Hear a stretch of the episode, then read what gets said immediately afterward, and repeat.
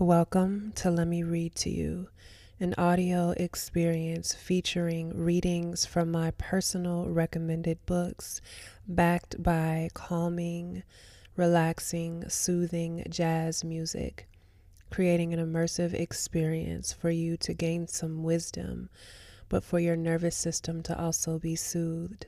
So sit back, relax, listen, and heal. Hey, my loves, welcome to the second episode of Let Me Read to You. This episode, I'm going to be reading an excerpt from Aaron Fisher's The Way of Tea. And I'll be reading the chapter Quietude, pages 117 to 124. We cannot act rightly and effectively unless we are in the habit of laying ourselves open to the leadings of the divine nature of things. We must draw in the goods of eternity in order to be able to give out the goods of time. But the goods of eternity cannot be had except giving up at least a little of our time to silently waiting for them. This means that the life in which ethical expenditure is balanced by spiritual income must be a life in which action alternates with repose, speech with alertly passive silence. The Perennial Philosophy by Aldous Huxley. Quietude is perhaps the most important aspect of the way of tea. If one is busy chatting and the mind is running, then which part of oneself is enjoying the tea? Who can chat about the weather and really taste a tea deeply at the same time? If one is drinking precious and rare tea, the experience must not be wasted. Fine teas are appreciated much better in silence. The conversation between the tea and oneself is far more important than anything that needs to be said out loud, if one wishes to listen. In this modern age, everything, everywhere, seems to lead the senses outward and away from oneself. Don't be afraid to be quiet. Find the time for peace and introversion, and life will have new meaning. Of course, a big part of tea is a celebration of friendship, sharing time and a common passion with others. However, no matter what your approach to tea is as a hobby, pastime, or spiritual journey, progress is founded on the ability to quiet yourself. If you wish to develop your palate and discriminate quality, or if you really want to fully enjoy a cup of tea, you'll need to learn to shut the mind off for some time. This is essential to proper brewing and drinking alike. When brewing tea, your state of mind plays a large role in how the tea will turn out, as so many of us have found on those days when we are rushed or frustrated by the comings and goings of life. And when drinking, the subtler flavors, textures, aromas, and sensations all require some relaxation, which begins with quiet. Even those who drink tea purely as an outlet for a bit of pleasure and relaxation will find their sessions so much more rewarding if they have a bit of quiet time and space within which to enjoy their cup of tea. My grandmother drinks a mug of tea made from a tea bag each evening. There's nothing fancy about it, but she always asks us not to disturb her. And when we see her face leaning back in her chair and slowly sipping her tea, it's obvious that she is completely relaxed.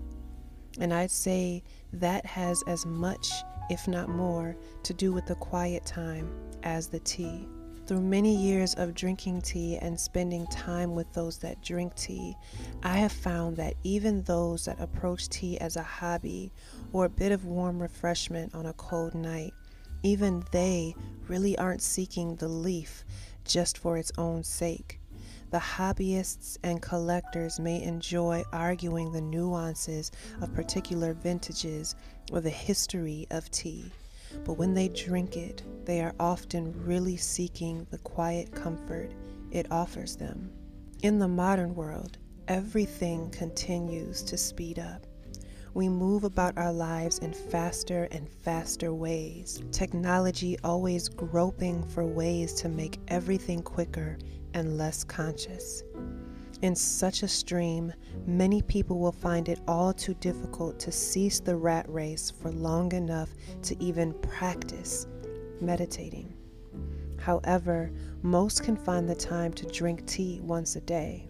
Through conversations with many people who enjoy drinking tea regularly, I have come to find that most of them really crave this quiet, peaceful time to themselves as much as they do the tea itself. Deep in their minds, the tea is in part a symbol for the refuge that they seek from a life in the hectic modern world, with all of its trials and tribulations. The cars and planes buzz by, but they look out as if from a bubble of silence in their houses. The raging river flowing just outside disappears, and only some leaves and water remain. Even the idea itself is profoundly tempting.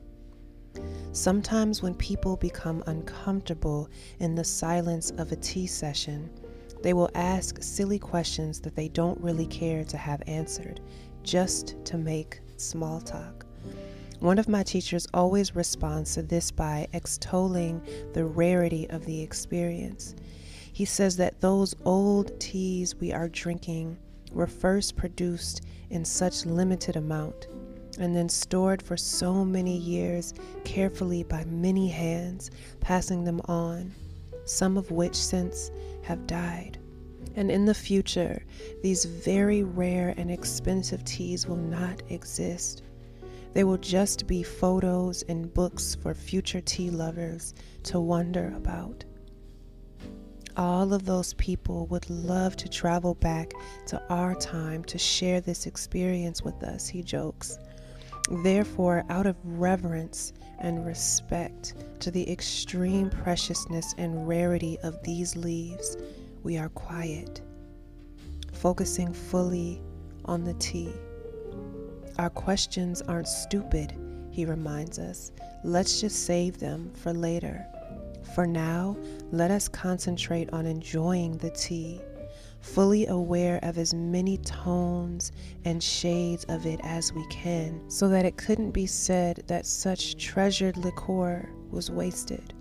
And this could be applied equally to any loose leaf tea, no matter its rarity or vintage, for every tea required a lot of work on the part of the farmer, not to mention all that went into getting these leaves from the farm to your pot. Intellectual curiosity is fine.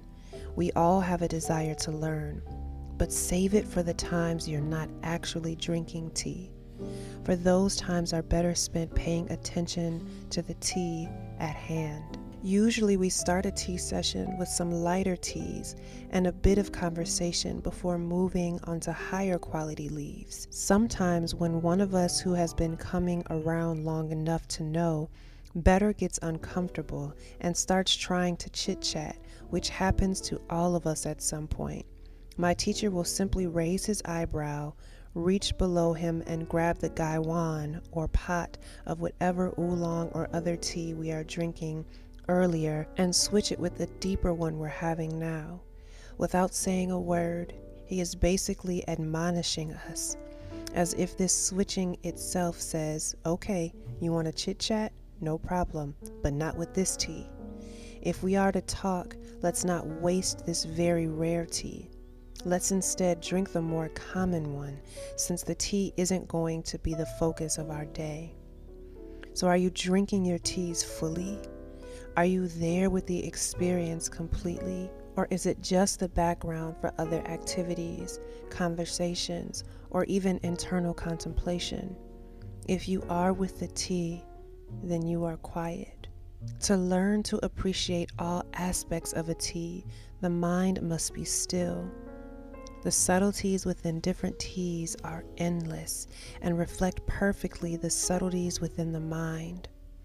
Learning to become more sensitive not only improves the taste and smell of the tea, but the way in which the experience of drinking it changes our lives. As long as one approaches the tea with unaffectedness, the quietness within the tea will invariably follow. Just by drinking good tea in quiet, then the mind learns to be more peaceful and sensitive so that we may better enjoy the subtler sensations, flavors, and aromas within the leaves. It is not the act, belief, ceremony, or technique that brings mindfulness. It is in the plant itself and the reverence one brings to the drinking of it. Just by maneuvering the tea through whatever ceremony one chooses, the way is achieved.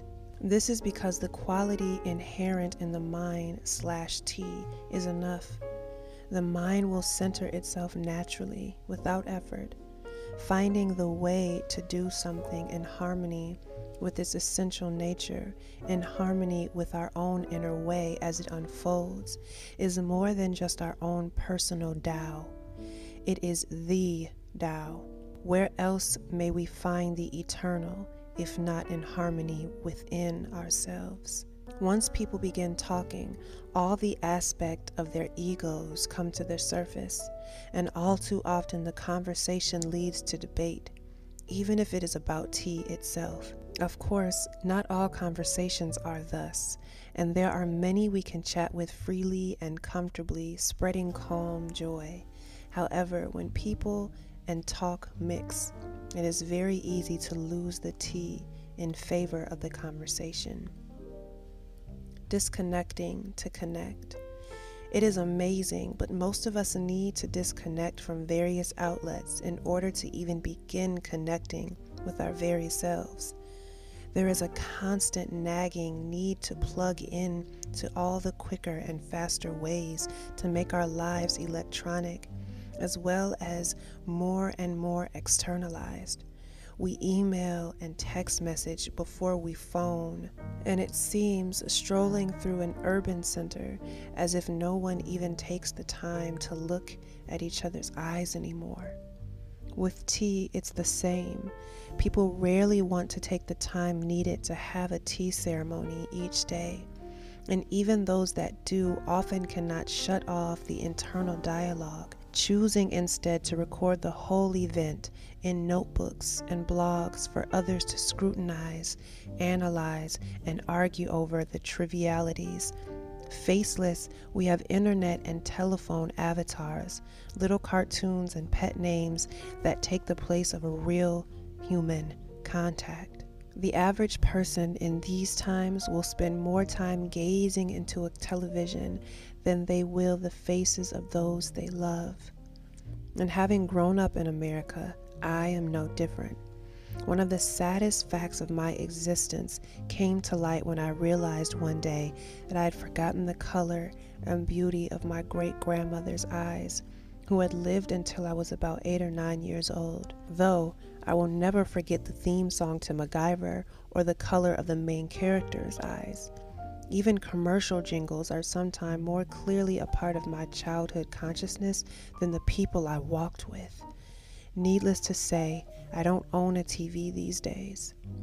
In discussing the philosophy and poetic inspiration of thoughts revolving around the Tao, the simplicity and stillness such a life engenders, John Blofeld poetically says that no matter what level of our understanding, a mind fed on words such as heaven, earth, dew, essence, cinnabar, moonlight, stillness, jade, pearl, cedar, and winter plum is likely to have a serenity not to be found in minds ringing with the vocabulary of the present age.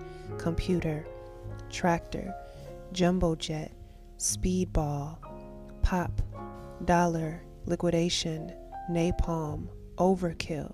Who would thrill at the prospect of rocketing to the moon in a billion dollar spacecraft if he knew how to summon a shimmering gold and scarlet dragon at any time of the day or night and soar among the stars?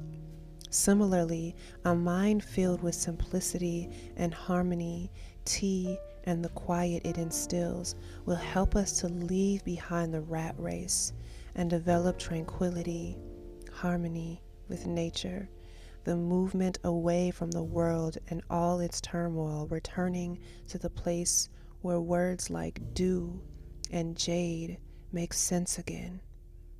A big part of Cha Dao is learning to have some time to disconnect from all of the world of dust. Most of the people who come to the tea houses I like to frequent, first thing when they arrive, shut off their cell phones. We must practice disconnecting from the TV, movies, internet, our work in the world, finding a way to make a little room for the tea ceremony to breathe in. A human being cannot live a healthy life if periods of stillness are not interspersed amongst activity.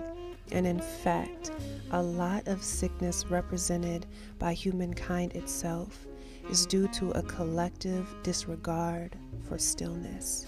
A big part of Taoist thought revolves around quietism and naturalism. Watching nature, we see that everything moves in cycles of activity and rest.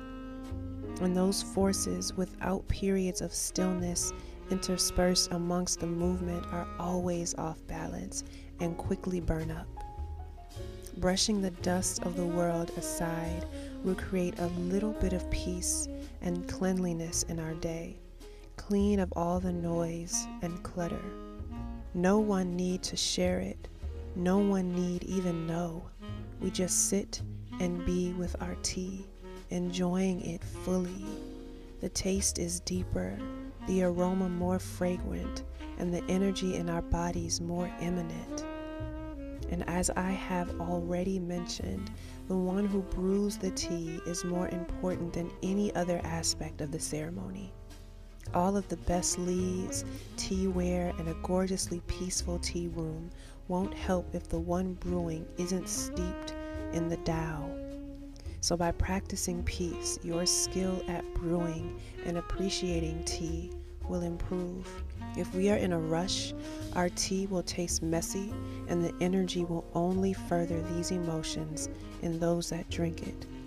We must calm down, play some relaxing music, do some breathing meditations, find a way to clear the mind as we approach our tea each day. Let the Tao prepare the tea, and we can just sit back and enjoy. One of my teachers always discusses the peace and quiet so needed in every life, yet passed by on the way to and from some illusion thought to be of greater importance. His tea shop is just 50 feet or so from a main thoroughfare surrounded by a nice garden and lots of great tea.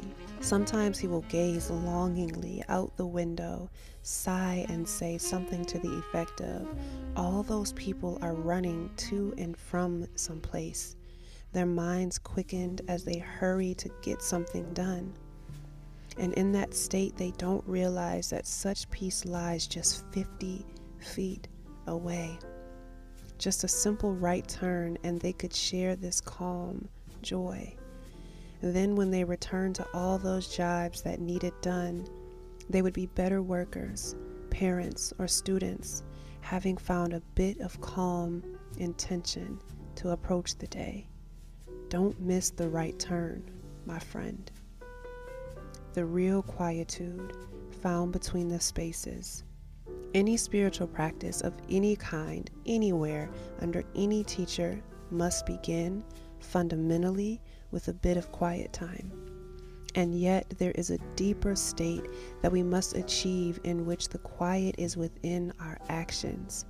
This is aptly expressed in the Zen adage that it is easy to have peace in moments of inactivity It is hard to find it in activity, but the peace and wisdom within activity are true peace and wisdom. The true Tao is in the movement of all our experiences, and we must learn to be quiet even when everything is noisy. We do this by learning internal quietude at the same time as we learn to shut off the outside world. This is why reading a book or writing in a journal, though practice in external quiet, is not usually as powerful a practice as tea is. With tea, we are indeed active, pouring, steeping, and sipping on the outside, and even accepting and digesting on the inside. However, there is a great opportunity to shut off all the internal noise. Let it drift away naturally as we explore the experience of drinking the tea itself. The more fully aware we are of the moment, of the tea, the more we will find the quietness inherent in the tea, or perhaps you could say it will find us. There is no need to really put any effort into quieting the mind. Just practice making the environment still and concentrate on the tea. Enjoy it, drink of it fully, notice every nuance of its flavor and aroma. Travel deeper into the chi in the body and ride those tides to the great silence that is our true nature.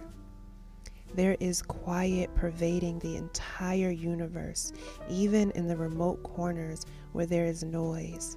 Stillness is behind all that we do, all that we are. And Lao Tzu often pointed out it is the space that makes the house useful, the empty space in the teapot that allows for the tea. And so too must we move through emptiness as we go about our lives.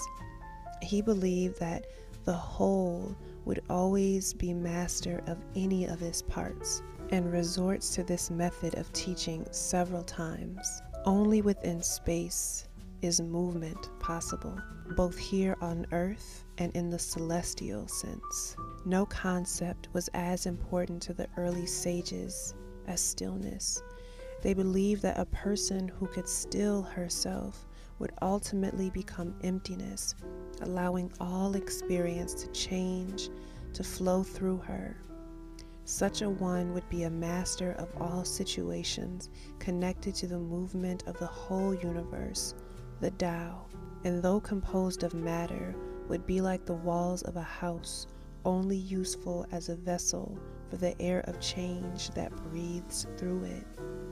The way is being open and empty to all experience, and thus finding beauty and truth in the most mundane aspects of life coursing by, each moment an unaffected part of ourselves as the whole. Once we begin shutting off our lives on the outside, closing our mouths to all but the tea, we will find that the calmness inherent in the tea, the world, the Tao, will quickly soothe the moment, and we will more and more naturally find ourselves okay with this peace. As we drink tea in this way each day, we will also find that the quiet we have inspired in our tea ceremonies stays with us longer and longer as we move out into the world all the reasons that we began drinking tea, seeking quiet and calm in a life of whirling noise and turmoil, will begin to be a part of us. Once you have found the quiet that is our true nature, the Tao or Buddha nature, or whatever one wishes to call it, then every moment can become a step along the way. Perhaps the mind itself wants calm maybe the underlying non dualism of pure consciousness unoccupied by anything is our natural state?